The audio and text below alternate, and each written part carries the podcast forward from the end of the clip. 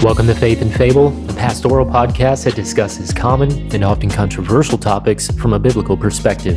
My name is Matt Miller. And I'm Matt Henry, and today we're going to talk about Black Lives Matter. E. So, huh? Yes. You're oh, right. I thought you said B. No, I said E. Black Lives Mattering or Black Lives Matter? Oh, I, I have a question mark. Black Lives Matter? Do they? And yes, they do. So, we're going to... This... I don't know how long this is going to be. It could turn off into a huge rant uh, time, but we want to talk about it because it's it's a huge issue, and it's, again, front and center. Um, right now, we both, if you guys did not know, Matt and I both live in a city, little city, that nobody knew until a few days ago called Kenosha, Wisconsin. And now we are front and center on international news. All eyes are on us. And we had the latest police shooting occur Sunday night, uh, last Sunday. Uh, since then, rooting, uh, rooting. You're not tired. Okay, we are both exhausted. Uh, we're just not getting the sleep uh, because of what's going on. We have riots, looting, arson. Um, and that's only with just a short notice for those who love violence. Now, now the rumor is that they're busing in, or a big caravan out of New York is yeah. coming in. Uh, so we're now, we this was supposed to have been done before. Uh, you should have heard this episode, but we had to stop. Uh, many of you got our little notice on Facebook that we're postponing. It wasn't like, it was just because pastorally, that's our first job. We're actually not paid for this at all, but we've sold four coffee cups. You you can help us by buying those coffee cups, you know. Um, to our good, family members. Yeah, yeah. I mean, yeah. We're starving here. Um, but our real job is our, our churches. We need to care for our people, and it's a mess. Um, uh, it, it really but is. We, we are very, well, you are closer than I am. This is like a block and a half from yeah, your house. This is a few the, blocks from my house. All the B L M uh protesters and activists were literally staging just a block from your home. Because when I was trying to get over there the other day to see him, I had to meet with another guy that lives near him. Oh, you know him, Mark. They yeah. all know him, Mark and Lena. Yeah. Uh, the Our producers. Form, yes, the ones who uh, you used to hear their voices at the beginning. Um, I had a meeting with them, and uh, Matt lives near them, and I went, I turned down, and all of a sudden I'm literally... staring at a mob. Yeah, um, um, literally. I, I I was thankful for an S U V, and I just popped that right into a quick U-turn and said, nope, nope, nope. Yeah, and took a long way to your home. Um, so yeah, they're staging. They were staging at his right by his house, but the whole everything. If you've seen any of those videos, especially if you saw the shootings that just occurred last night, um. It, it, The the ones that resulted in the guys dying literally from the from the assault rifle. Yeah, w- yeah. with the guy with the assault rifle. Um, what what? Not even a hundred yards. Yeah, nah, maybe a hundred yards from your house, from yeah. my house, yeah. and then the, the parking lot of my old apartment complex. Yeah, really. And then my right in front of me. Uh, when if you watch those videos, um, you'll hear after the the guy gets his elbow basically blown off, mm-hmm. and the other guy gets shot in the chest. Um, You'll hear, after all of that, a ton of other shots just going off. Well, that was right in front of my house. I mean, literally, yep. you know, thirty feet away. And I, I, I posted on Facebook, oh, boy, shots popping off yeah. everywhere. Well, I sent I sent my wife and kids out. You sent your wife out. Yeah. Thankful for my son, who has a, a house in, in in the adjoining city that welcomed them all. Yep. And it's hard to sleep when... literally cars are blowing up. Yeah. And well, uh, yeah, I mean, yeah, all of those fires, I mean that this was, these are all my neighborhood. This is my, uh, it's just sad. It's our it's town. Our it's our yeah, town. It's where we live. And we have friends, um, dear friends, members who are police officers, firefighters. Um, we're, we're dealing with this. We're trying to, address it. So, I mean, what, what we drove by today um, looks like a war zone. There, yeah, everything's boarded up. The, I mean, I'm taking pictures of blood spots on the ground from these shootings. Yeah, where a dude literally got shot in the head, in the head and died. Yeah, I'm standing right there. And then we go up to get some lunch, and there's buildings that were set fire two nights ago that are still smoldering. You can smell it. They're just rubble. Yeah. Uh, they're waiting for everything to calm down, then they'll bulldoze. So we have an area called downtown, totally boarded up, uh, with people pleading with their little signs, you know, Black Lives Matter. You know, Matt put, put a post on his Facebook. You guys can follow us. I, I don't know if you'd like to on Facebook. Just send us a friend request, Matt Miller and Matt Henry, um, or Matthew Henry, and, and just look. Uh, uh, yeah, um, maybe we can stick them in the show notes if they want to. Sure. Oh, I don't know if we want them to. Yeah, I mean, well, if my you Instagram's want, if, on the website. Yeah, so. If you want to be a knucklehead, you can follow us and then I'll block you. Okay. So w- you can do that. I got no problems personally, but yeah, he, uh, Matt made a great post, um, just about how it's like the Passover, like somehow by posting all these Black Lives Matter on your building as you're boarding it up, that you're hoping that the mobs will pass over. Yeah. And I, I gave a video to my church just to try to encourage them in the midst of all this. And I'm like, you can't appease evil. You cannot appease. They're not even, evil. They're not faithful to their own cause. So yeah. they, I mean, that you put B L M on your plywood. That, well, there was that phenomenal scene of the car lot that was on fire, yeah. and the church sign is connected to the yeah. car lot with and, the Black Lives Matter, matter, and it's in flames. Yep, you know. Yeah, that's all over international news. Um, it's a mess, guys. So uh, we wrote this script prior to that. And then this thing, whole whole thing blew up. So that might color this a little bit more, um, but it's not going to change one bit our our views. It just might make us sound a bit more. Might be more unction behind our voices. Yeah, because to be honest, we're angry. We're angry. We're sickened. We're we're hurt. We're grieving. Um, I, I told Matt that, I, I mean, guys, this was a real battle for me. I hope they don't fast forward through our banter here, because this is good banter, if you ask me. Um, some B L M activists literally pulled up in front of my house, because I, I literally am block, like three block, four. Not even. What, what, well, we're, the, we're, what we're four last, blocks yeah. from courthouse, sure. where it all starts every night. And so the activists showed up, parked their van right in front of my house, that sat there looking at their phone for like an hour. Then they uh, suited up with all their garbage and they left um, and to go do it. And everything in me, everything in me was to go. I, I mean, I didn't tell you this part, but I, I actually researched quickest way to deflate tires. And it turns out that just cutting the stem. tire stem uh, will do that. And permanently, I'm like, yeah, yeah, I could. And and then I also had thoughts of getting a flare out of my trunk and then just popping it into the front seat. It's like, yeah, you want to see what it looks like to have your stuff burned? Because we, I mean, we have people who are hardworking pro- small business owners who are, they're done. They're yeah. done.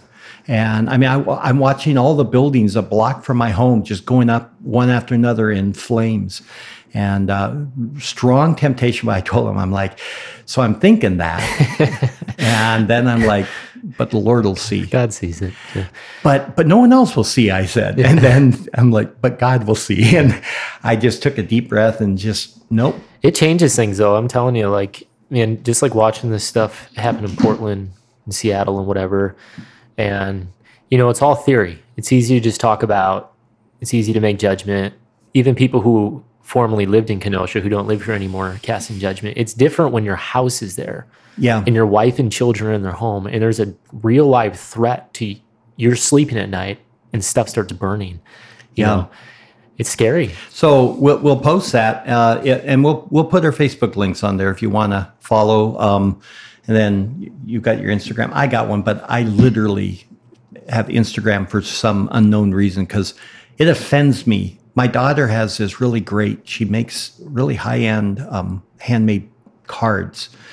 And like, uh, like yeah. Yeah, like, greeting cards and thank you and holidays, announcements and yeah. stuff. And so she's like, Dad, I need you to like my Instagram page. Each time I post them, I don't know why, but it's got something about driving traffic. And I'm like, so I do, but I get a frown every time I do, because on Instagram, when you like something, you have to heart it. I don't heart. I mean, I just, I, I, I get this angry look on my face every time I tap it and a little heart appears. And I'm like, I am not a heart kind of a guy. Give you a I, thumbs up. Yeah, or, I get just a thumbs up I'll give you. But I just, yeah, yeah, yeah. She's like, Dad, you love me. And I'm like, I do. And that's the only reason why I'm giving you hearts, because I love you. Well, yeah. But we also have, a, I'm actually man. starting to use my Twitter a little bit. Um, so maybe we'll build that. But yeah, we got to get on Twitter with our Faith and Fable too. Yeah.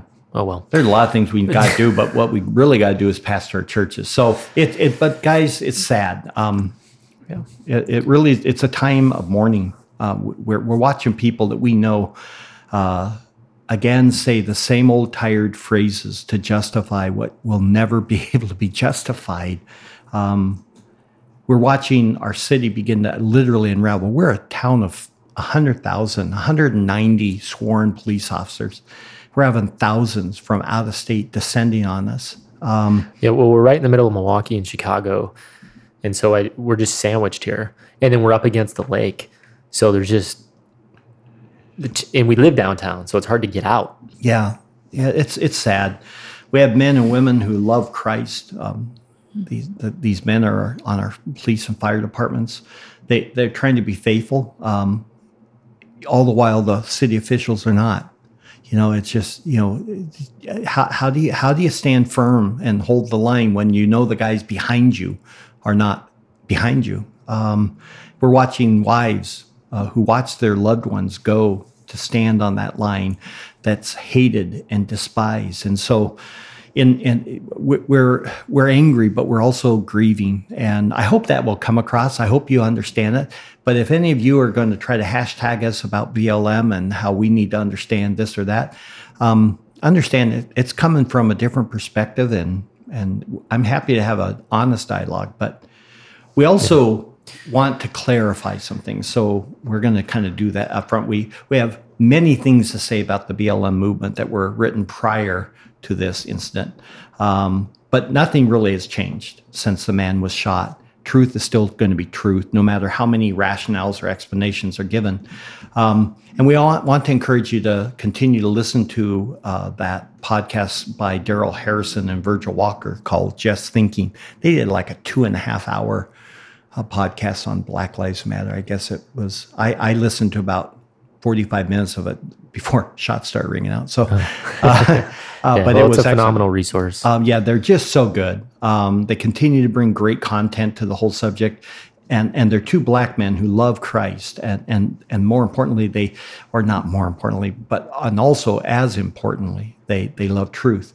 Um, but one of the new mantras of the social media is that, and that type that has almost no nuance. Um, and no middle ground. Either you're for it, B L M, or you're against it.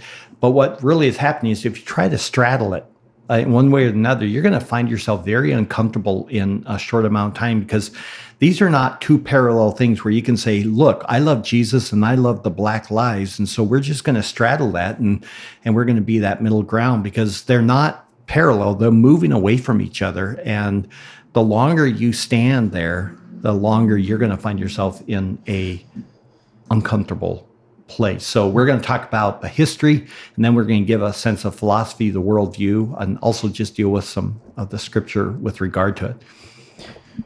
Yeah. Um, so sorry, I, I, I switched to you, and you weren't ready for yeah, that. No, that's all right. So before we we do that, um, we want to be clear about a couple of related subjects. So listen carefully. Yeah, about which people are questioning us on. Um, we want to come out and just be upfront and say that we're very pro Planned Parenthood. Yeah, absolutely. And, and I, I think I, I think people are surprised when they hear that. They're like, "Dude, you what?" But we are. We're we we are actually, in light of, before you just assume anything, we are pro Planned Parenthood. Yeah, yeah. We and and we see that Black Lives Matter dovetails neatly and rightly with the entire movement of Planned Parenthood. So just understand. Um, in fact, we're really tired of people who want to bash us as pastors, especially conservative pastors who see Planned Parenthood as being antithetical to the Christian life, like as if Planned Parenthood is somehow anti-gospel. Yeah, it's like, where do you get off on that? Yeah. Um, you know, essentially those who who do this type of name-calling are simply showing themselves to be sour. They're, they're bitter people who lack a basic sense of rightness. Uh, they, they certainly can't seem to grasp the gospel and what the gospel tells us regarding the purpose and value of pregnancy and children. So we want to be up front here and, and just make it clear. Uh, if you're not pro-Planned Parenthood, then you likely don't need to be talking to us. Yeah, you don't want a friend us on Facebook. Yeah, and, and we can say with quite a bit of certainty that you have very little to contribute to the entire national discussion of Black Lives Matter. Okay, so so before we go any further, we want to show you actually how closely connected B L M and the Planned Parenthood whole idea, uh, how how connected they are. But first of all, they both support two groups of people who are not protected by society, right, in any meaningful way. Uh, they they are both groups that are educating people to see the value of every person. They promote a concern for healthcare needs to those who are oftentimes ignored or forgotten. Both groups are marginalized by the community at large, um, and B L M and Planned Parenthood create forums where they can be discussed. We can have a good conversation and actually help in a myriad of ways. They're also forward thinking, right? Uh, creating a vision for what tomorrow might be if only we can change the minds of the public. They're success oriented. What, what we mean by that is they both want the people to grow up and flourish as humans. Uh, they're actually biblically grounded by seeing the intrinsic value of every individual.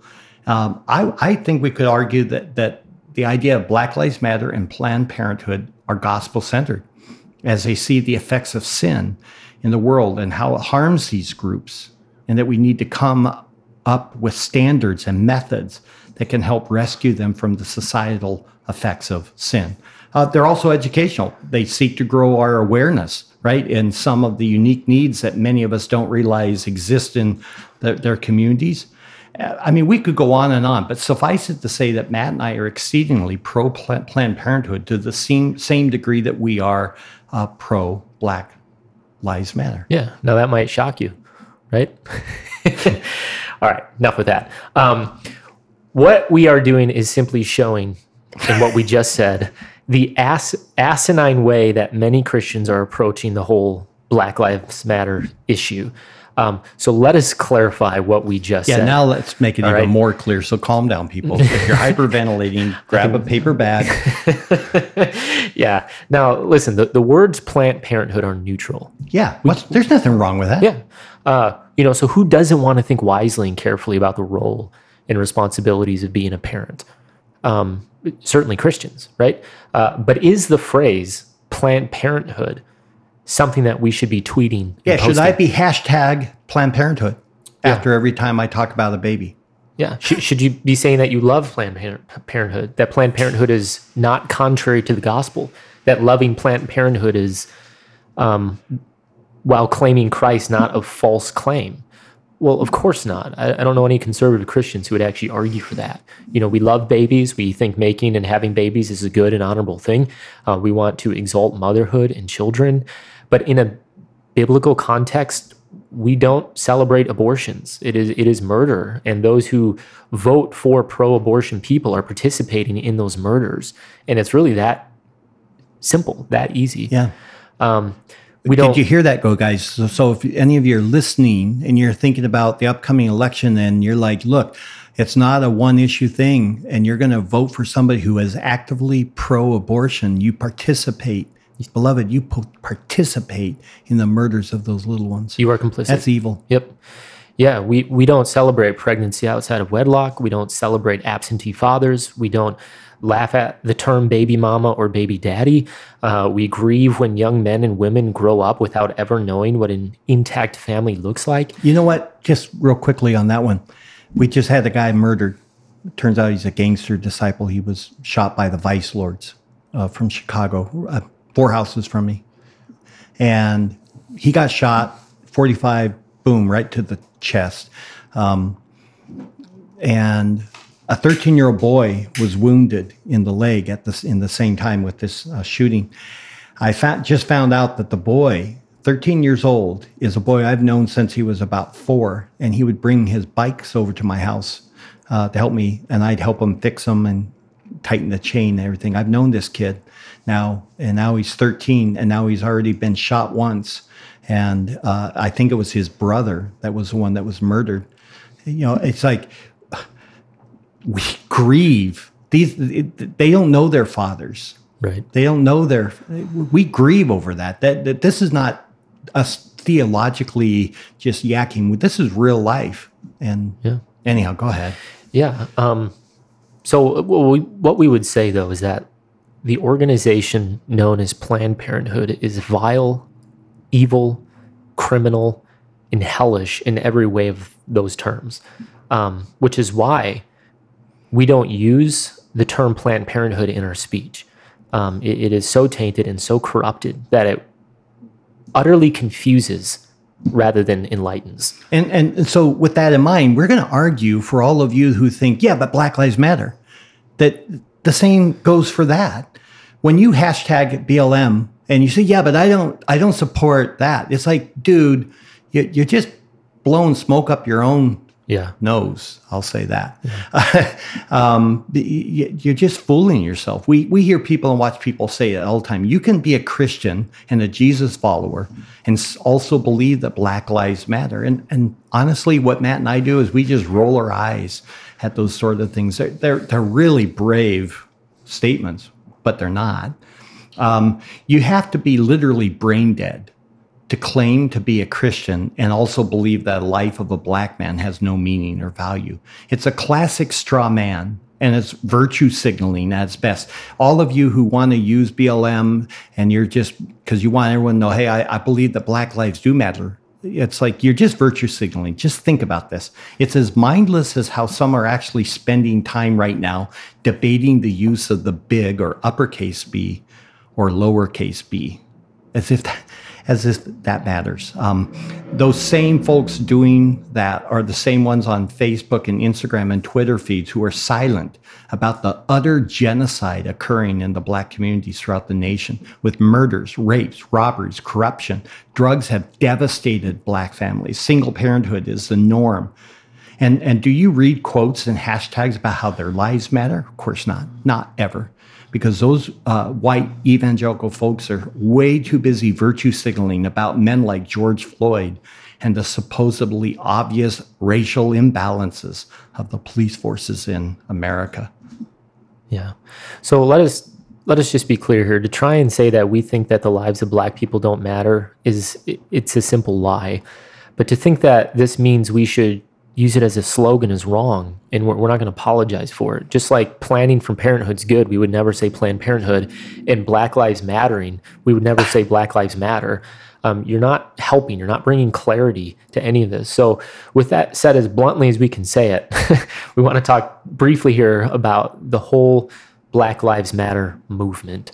So uh, can you start with giving us a little bit of a biblical lens? Yeah, yeah. So whenever you look at any movement, any power structure, any activity, philosophy, or event, it requires a Christian to examine it from a purely biblical lens. That's the challenge, because we like to try to hold multiple lenses, right? We want to say, well, let's look at it from a soci- sociological or psychological or emotional or whatever.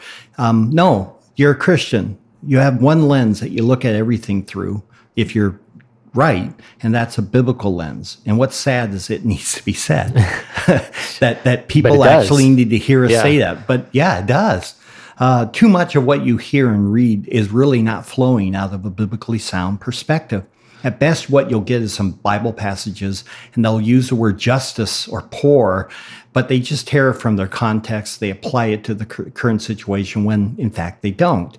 Because preaching and teaching today in the churches is little more than really a high flyover over of Bible passages by people who are actually not committed to examine the biblical text. So you have these two streams of information flowing in too many churches.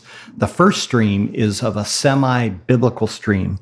Uh, it touches lightly on the text. It touches on the text. And we're not saying they don't open the Bible, but it's very light. But what it's trying to do is show you Jesus in some way that they never actually help you see what God has written down. You're not actually looking at the text and saying, this is what the text says. They just kind of lightly touch on it and then off they go. Yep. But the second stream that's running along with it is this popular cultural stream that flows from whatever group you belong to. So whether it's a right-wing or a left-wing ideology, it's not important. If truth is defined by current events rather than current events being defined by truth, then the church literally has nothing to offer and nothing to lead the people of God to a sound refuge. No way, you can't do it. And so what you end up with is what we have. Um, you have a church that's left to wander about with no real compass. Uh, you just need to love Jesus, follow Jesus's words as defined by an elite group of people who magically find his words to conform to their ideology. But let's not get too caught up in the details. Yeah. So let me give a little bit of history on the Black Lives Matter movement. First of all, it's relatively new. It's only about four to six years since it, it hit the scene in a major way. Uh, but the philosophy driving it, it's it's much older. It's born out of, you know, just that, that muck of critical race theory, intersectionality, and social social justice models taught in the public schools and cemented in the colleges and universities. And we've talked about these already in past, so you can catch our previous episodes. Um, but it was not some grassroots natural uprising that just happened. Uh, it was, and hear this, it was a calculated move that waited for an opportunity to be unfolded. Um, and that opportunity came with the death of Trayvon Martin in twenty twelve. So here's what Black Lives Matter's website says. It says it's four years ago, what is now known as the Black Lives Matter Global Network began to organize. It started out as a chapter-based, member-led organization whose mission was to build local power and to intervene when violence was inflicted on Black communities by the state and vigilantes. So we we see right away that it, it's a very focused group. Yeah, it's it, you know it, it is not necessarily the betterment of the Black community in general, but rather to intervene when violence is inflicted by the governing authorities and what they're calling vigilantes. Um, by the way, the yeah, never mind. I'll just be quiet. Go ahead. Um, well, since Trayvon Martin, uh, this group then moved on to Mike Michael Brown and Ferguson in twenty fourteen. Uh, as a side note, the movement is not because of the deaths of Martin or Brown. Nope. It has I mean, nothing to do with them. Rather, they're they're using those deaths as the mechanism to keep pushing their agenda. That's what they're doing. And so to understand this, I mean, it's it's that simple. Um, essentially, two years ago, or two years go by between these two deaths. And in that time, a massive number of other Black men and women are killed, but none of them fit the criteria to motivate unthinking rage among the general populace. So with all the week, I mean, the the amount of deaths that happen every single weekend in Chicago, you're not hearing anything from no. Black well, Lives Matter. And and in Kenosha itself, literally, what, four days prior to this man getting shot by the police, um, the guy was murdered in your neighborhood. Four houses. Yeah. And the same night, two hours or an hour prior to that, um, another Black man was murdered and uh, and shot and killed um, just up the road. It's like in silence from silence beyond, because it's not about bettering the Black community as a whole. They're looking for, again, these particular events as the means or mechanism by yep. which now they can push forth this incredible agenda. Yeah. And so on their own site, they make it actually clear that they are a political action group. Uh, this is important because how it is often portrayed really is a moral issue rather than a political issue. But it's actually a political issue. Um, and remember, beloved, we have been saying this and saying this, and and no, I, I swear most people don't still hear us. Politics always has to do with money and power. Uh, and they're very clear about their politics and positions. Um, it's to push a new Marxist point of view regarding health, uh, not health, wealth, power, and economy.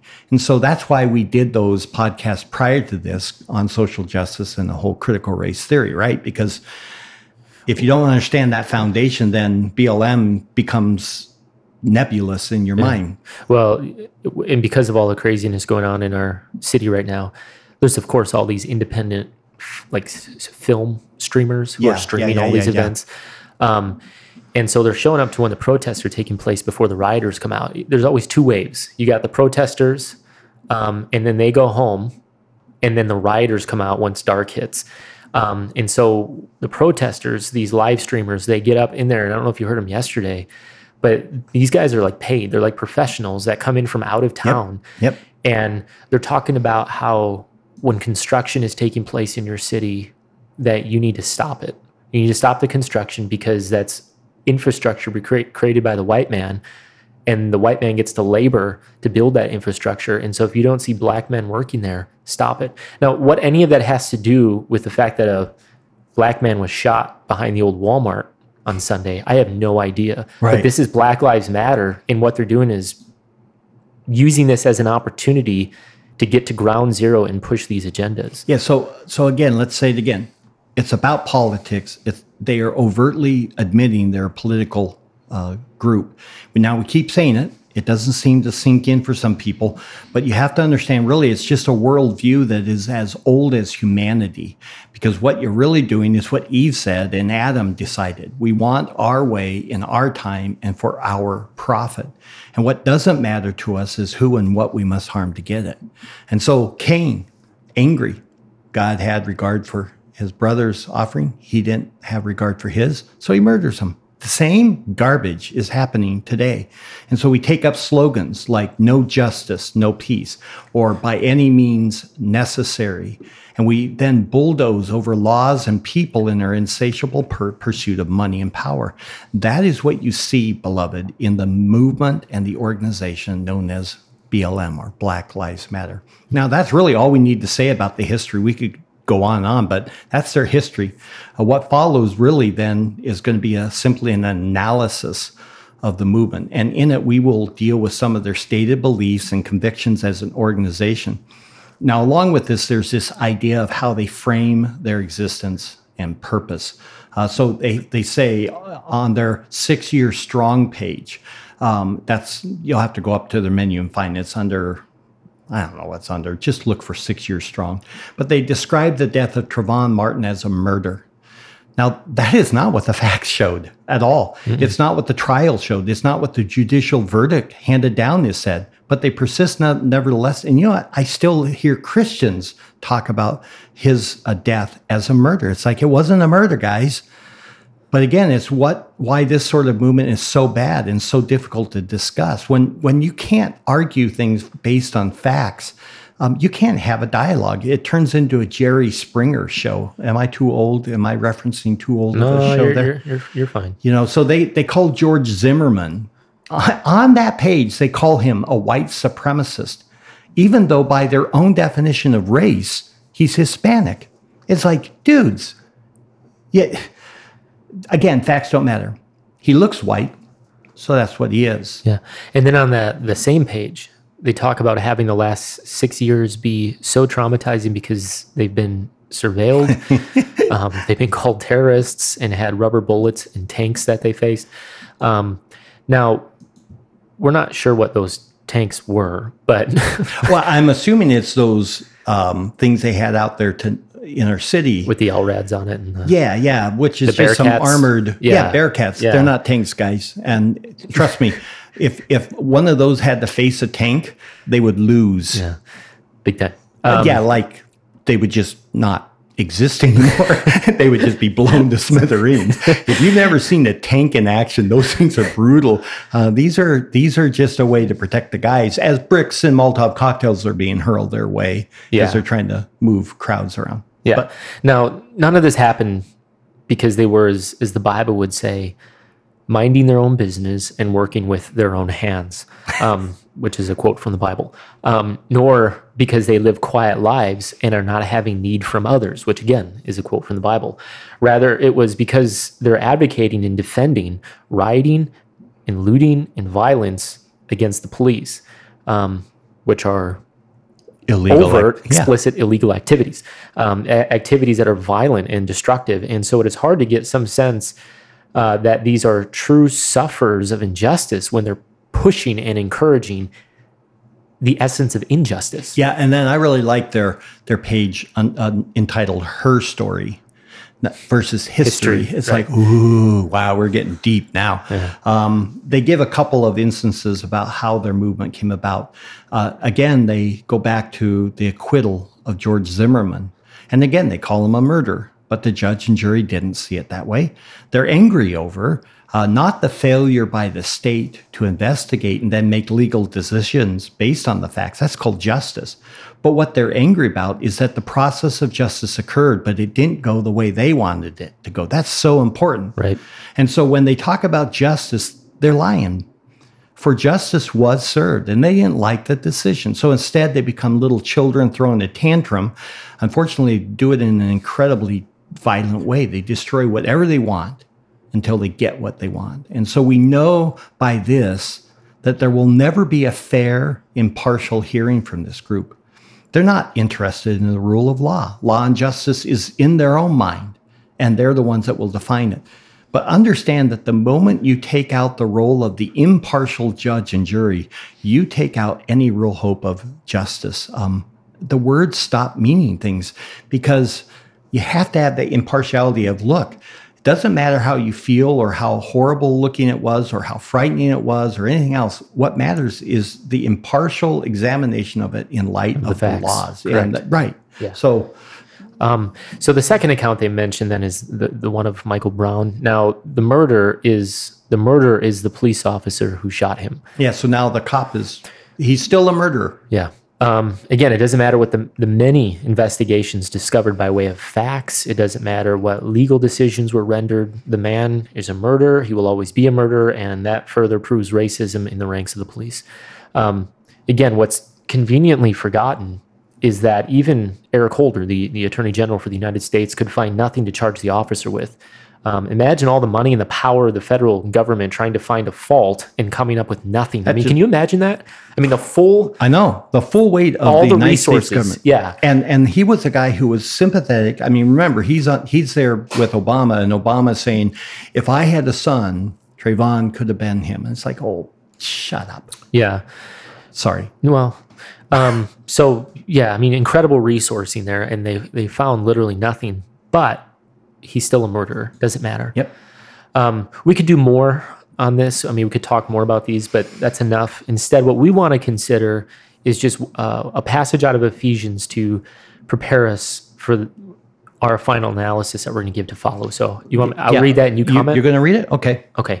So this is Ephesians five, one through sixteen. It's, it's a longer passage, but hang in there. Um, it says, therefore, be imitators of God as beloved children and walk in love, just as Christ also loved you and gave himself up for us, an offering and a sacrifice to God as a fragrant aroma. But immorality or any impurity or greed must not even be named among you, as is proper among saints. And there must be no filthiness and silly talk or coarse jesting, which are not fitting, but rather giving of thanks.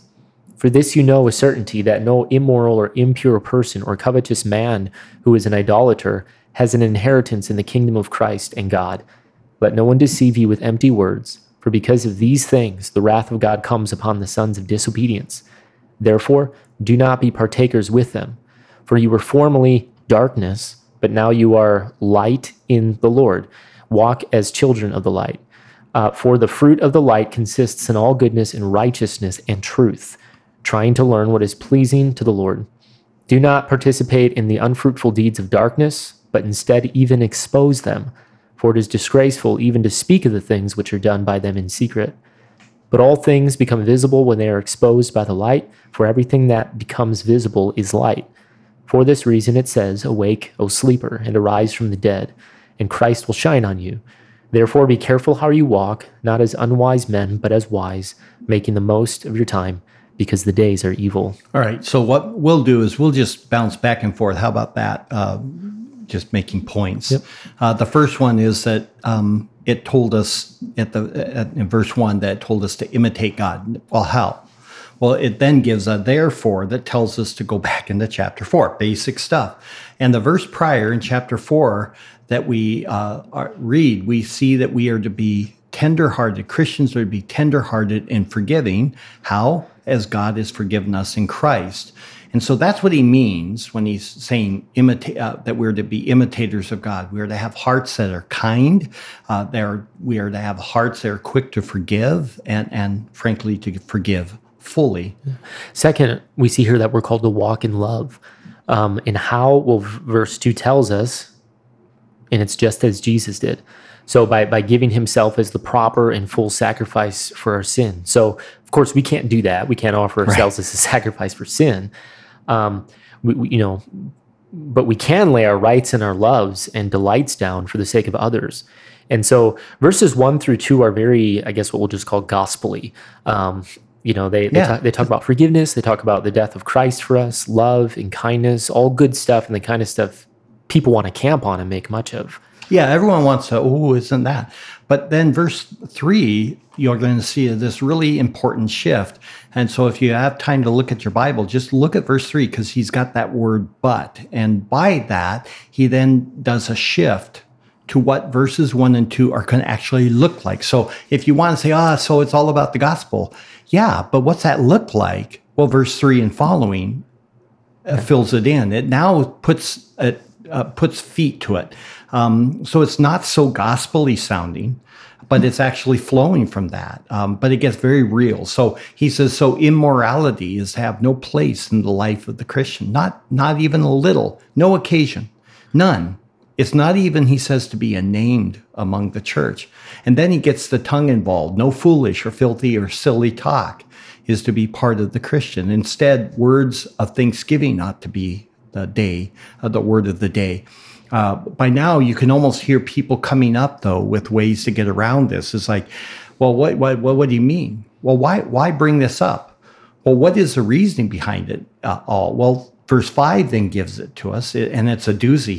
He says, for this you know with certainty that no immoral or impure person or covetous man who is an idolater has an inheritance in the kingdom of Christ and God. So he's like, if these are why how we're to be imitators of God, then it looks like something. And yeah. one of the things it doesn't look like is immorality or, or factiousness or vile speech. And so all of a sudden, this stuff really becomes very closely connected to the gospel. In fact, it's so close that you can be a person who believes the gospel, but if these things are truly yours, then, beloved, you are outside the gospel, and it's that simple. Now, now listen to the verbiage of the current protesters, and you go ask yourself if, if that can be part of your life in words. Just listen. Listen to the words of the movements like B L M. And ask yourself if they reflect thankful hearts, they are tender-hearted, kind, and forgiving. And then ask if you really can be connected to it in any way. Yeah. In verse six, then, we're told that there are those who are deceivers who will try to get you to believe otherwise. But Paul says it is nothing but empty words, vain words, futile. And, and then he smacks us all again and says that this is what brings God's wrath actually down upon us. So so what's the answer? Well, verse seven, do not be partakers with them. Very clear. I mean, yeah, this isn't complex. You, I, in fact, we're not even going to have to tell them what the Greek word is. I, I don't think right? we need to. I mean, yeah, yeah, it's like, yeah, that's pretty much what it says. What it means in all languages, yeah. So, so again, we ask, do we use hashtag B L M still? Should we? Is that wise? Is it right? Um, do we post their signs? Do we raise our fists? Do we associate with this in any way? Um, and so what part of not being a partaker is hard to grasp? That would be the question that we want to ask. Um, these are... I'm going to just be go, a jerk go here. Go for it. Meaning what we're saying, guys, is that we want to grab some people and just say, dude, stop. Stop trying to tell me that, well, yeah, but I'm B, a little B, little B, Black Lives Matter. It's like... Everyone agrees with you on that. Yeah. No one is telling yeah. you otherwise. Why are you partaking in their protests? Why are you marching with them? Why are you trying to show some sympathy when the Bible says overtly, do not be a partaker? It's not hard to grasp, but go ahead. Yeah, well, in fact, these are the things that are part of what's identified as the realm of darkness rather than light. Um, as Paul goes on, so the Christian belongs in the light. And it, again, it's that simple. So in verse nine, Paul defines that a little bit, just in case, you know, people are coming up with ways to get around it. Um, living. Well, yeah, because yeah, you can say, no, no, no, we're trying to be light. It's That's almost why. Like Paul had conversations with people before he wrote what he wrote. Can you, know? you imagine Paul on Twitter? He'd, he'd, he'd be banned. Yeah, he'd be banned that he's violating. Well, he couldn't preach in most pulpits today anyway. Um, living in the light consists of all goodness, all righteousness, all truth. Therefore, if, in, if, if any activity or movement, any activity or movement does not conform to all three of those categories, goodness, righteousness, and truth, then again, why partake? How would a Christian truly justify themselves in that? Um, and this is a lifelong pursuit, and so much so that Paul says in verse ten, we are to constantly strive to learn what is pleasing to the Lord. Yeah. Um, and, and this tells us that there are things that you practice that later you discard as you grow in wisdom and grow in that knowledge. Um, as you investigate and study, things become clearer to you. And so a Christian should be in a consistent state of movement from being less pleasing to the Lord yeah. to more pleasing, not in a salvific sense, but in terms of what your life looks like as an offering to him as one who is... Yeah, being conformed into the image of our Lord and Savior, all those, that good stuff we've talked about in so many other yeah. podcasts. Yeah. So, you know, so my marriage should be more pleasing to the Lord now than it was ten years ago. Um, my parenting should be more pleasing now than when I had my first child. Um, my finances, my work ethic, my speech, my leisure, all those things uh, should be changing and conforming more and more to godliness, not less godliness as, you know, we join but we worldly see, ideologies. Yeah, and, and what's sad is we're seeing the opposite happen, though. Right. I mean, it's like we're throwing all this stuff out as we're... Rat, running over there to grab hold and, and, and jump on these bandwagons that we have no business being on. So then in verse eleven, he explicitly, again, explicitly commands us to not participate with anything to do with evil.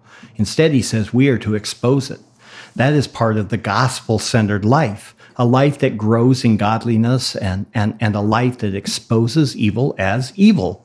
We expose it. We never revel in it. We don't make light of it. We don't make it the centerpiece of our conversations. Instead, we examine these things and then we expose them to be of darkness.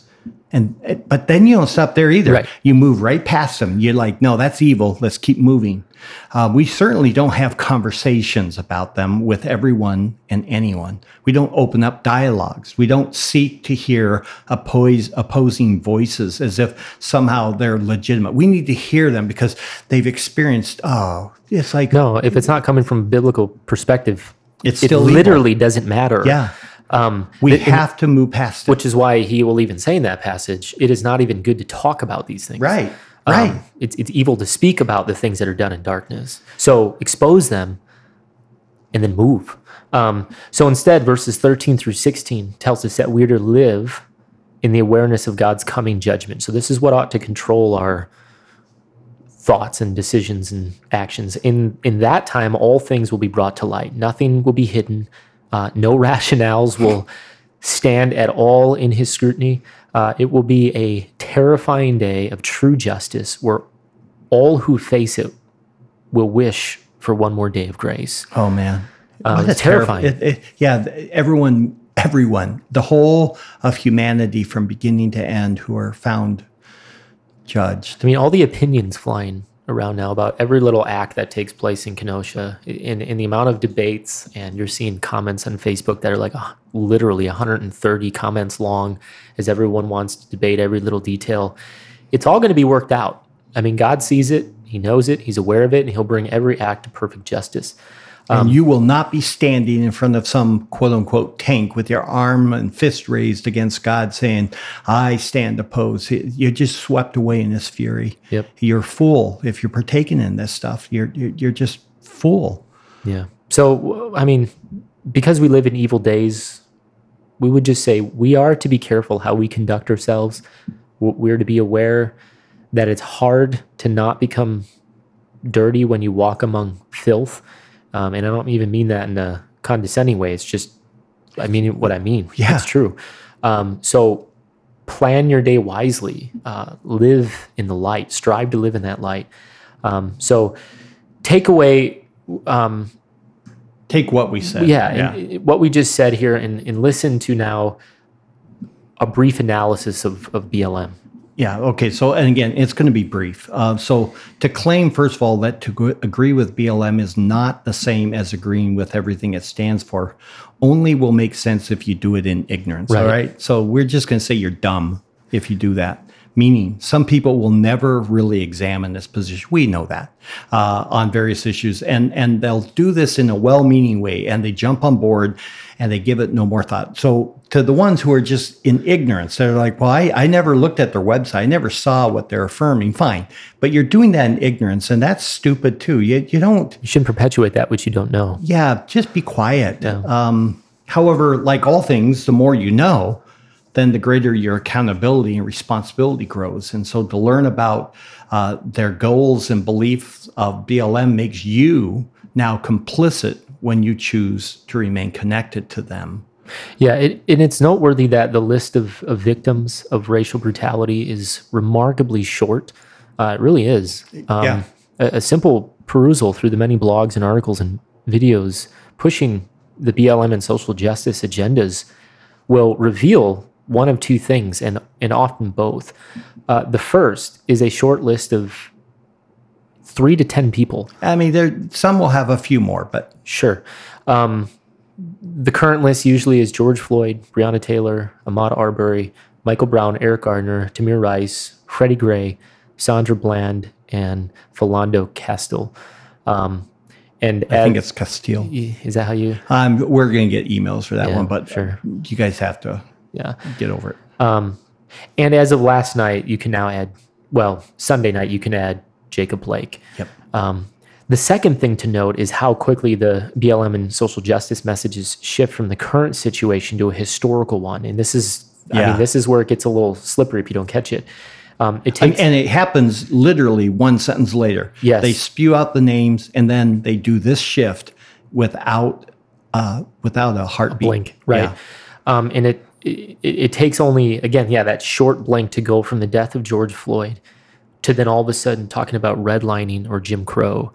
Um, and, and the reason is rather simple. There, there's simply not that much happening. I mean, th- actually think think about this. There's actually not that much happening currently that remotely rises to a systemic effort to oppress Black men and women.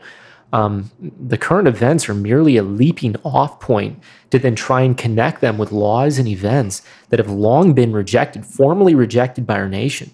Uh, all of this is because of the whole buy-in, again, to the social justice and critical race theory philosophy. Yeah. And then along with that, there another key problem then is just their overtly anti-biblical view of family. So listen, these are their words.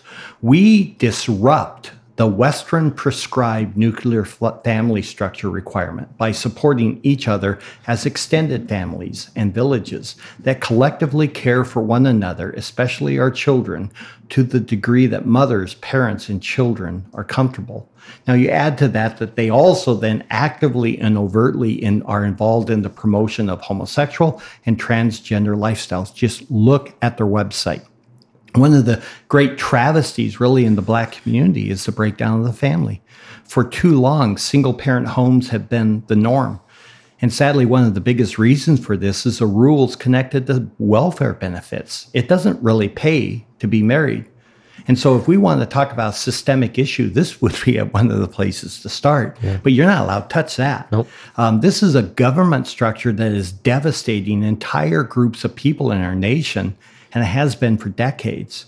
Uh, because B L M is a political entity, it also seeks to broaden its base um, by appealing to anyone who f- would fit into the categories of the oppressed, which is where that critical race theory, again, becomes important to yeah. understand.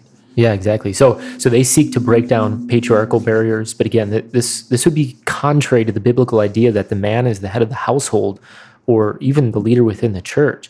Now, we're not arguing for unbiblical forms of patriarchy. That, that's not what we're saying. But the mindset, um, this, this mindset revolts against any sense of male leadership, which is God's design, and the only way humanity, we would argue, can therefore truly, truly flourish. Um, so these are not good for any society, and no society has ever flourished when these are not the norms. But these are certainly contrary to the Christian faith and contrary to sound doctrine. The the church should reject this in every way, but sadly it doesn't. Again, it just wants to have these conversations. Yeah. Okay. And then throw in there the idea of reparations. Uh, in all the rioting and looting that occurred in August of twenty twenty, one of the B L M leaders in Chicago defended that looting. Why? Because it's not theft, according to her. This is when they're leaders. It's not theft. It's reparations. Oh, see, I did not know that. Change I, the word. Yeah. Change the conversation. Um, yeah. Because the stores have insurance, she says, it's okay. They're going to get their money back, but this is nothing more than reparations. So when you look at the Bible, there are a few instances where supposedly, I, I'm going to use the word reparations. It's not a good word to use, but where you can kind of see it. I'm going to give you an example. Um, you want to read the passage? Is out of Leviticus six? Yeah. Um, so verses... Uh, yeah, the passage is two, in verse five, but we'll... Right, yeah, two through five in chapter six. So it says, when a person sins and acts unfaithfully against the Lord and deceives his companion in regard to a deposit or a security entrusted to him, or through robbery, or if he has extorted from his companion, or has found what was lost and lied about it and sworn falsely, so that he sins in regard to any one of these things a man may do, then it shall be, when he sins and becomes guilty, that he shall restore what he has took by robbery, or what he got by extortion, or the deposit which was entrusted to him, or the lost thing which he found, or anything about which he swore falsely. He shall make restitution for in it full and add uh, restitution for it in full and add to it one fifth more.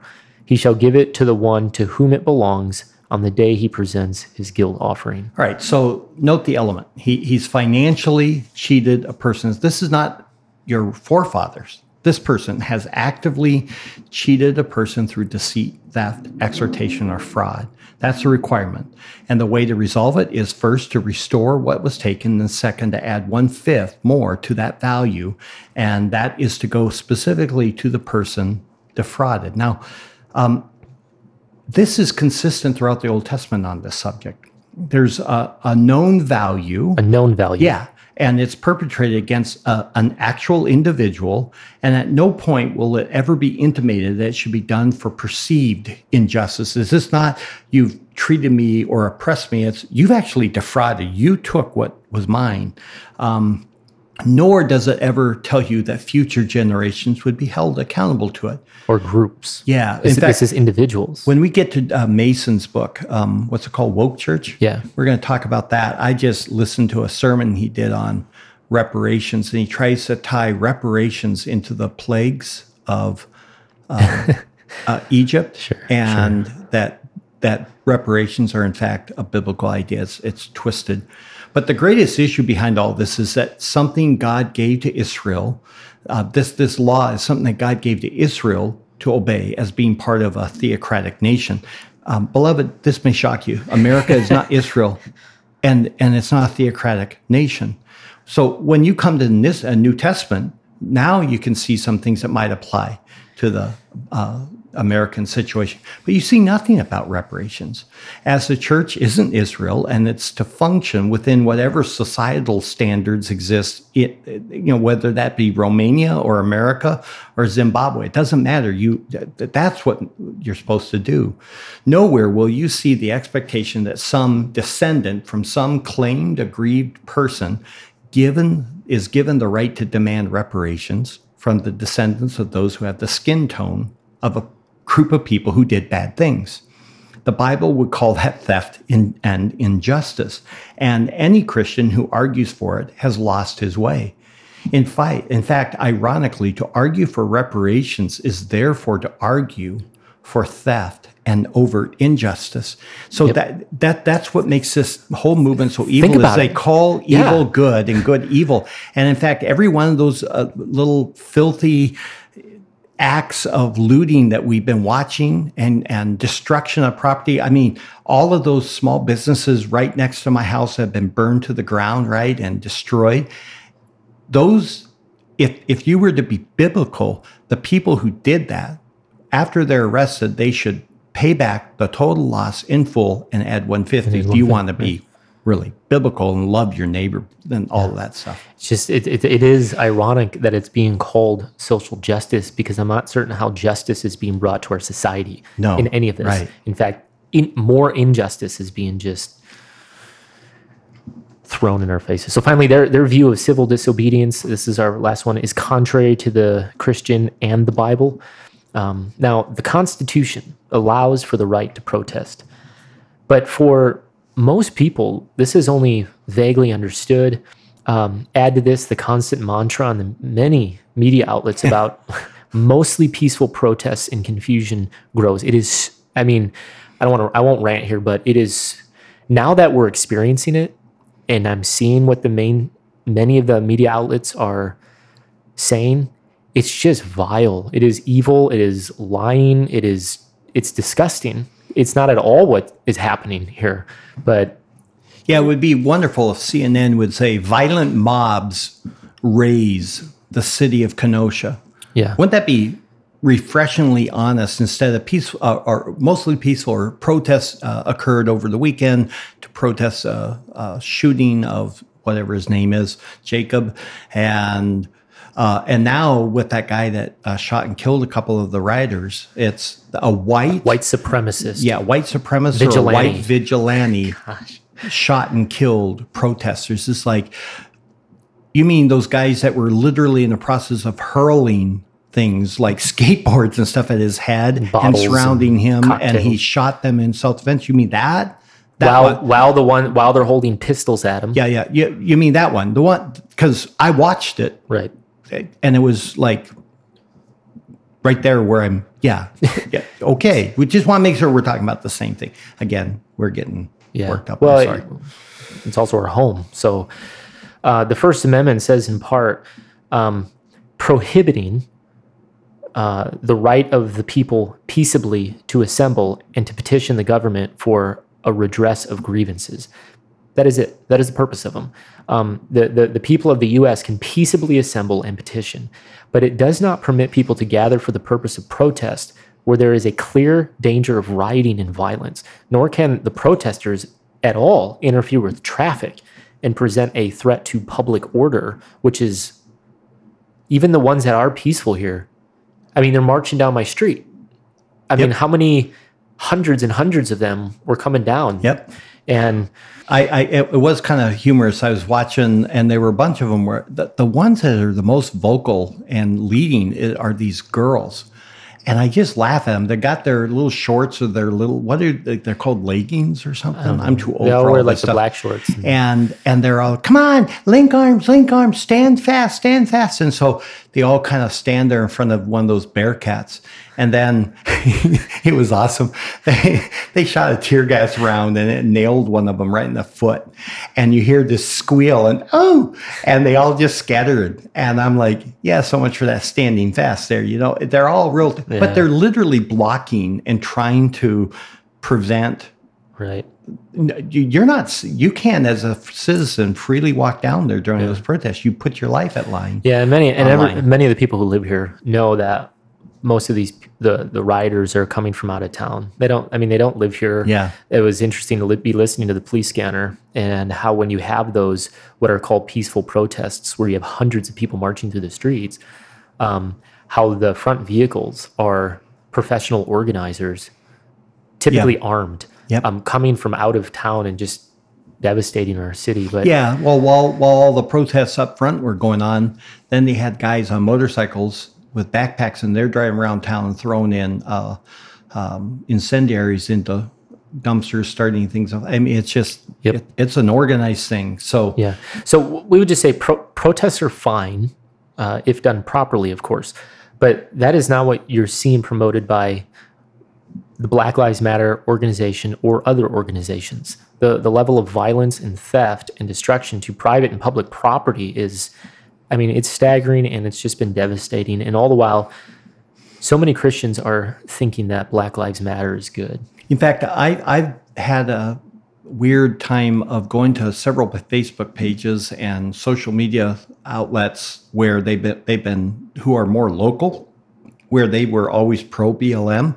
And it's fascinating how many of them are extremely silent right now all of a sudden, um, because now it's their homes threatened. It's like, right. yeah, not so, not so great one that's not George Floyd up in Minneapolis and it's blocks being burned down, but it's not your block. Yeah. Now you're, you're well, how quickly quiet. The mayor of Chicago shut that down once they came to her neighborhood. Oh yeah. Now it's illegal. And she's like, and I'm not going to apologize because I think people can agree that you need to keep your public officials safe. And I'm like, huh, wow.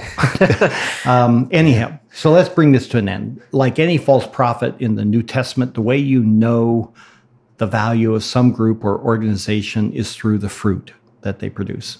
And the fruit of B L M is not a group that we would ever endorse. We would never give a head nod to.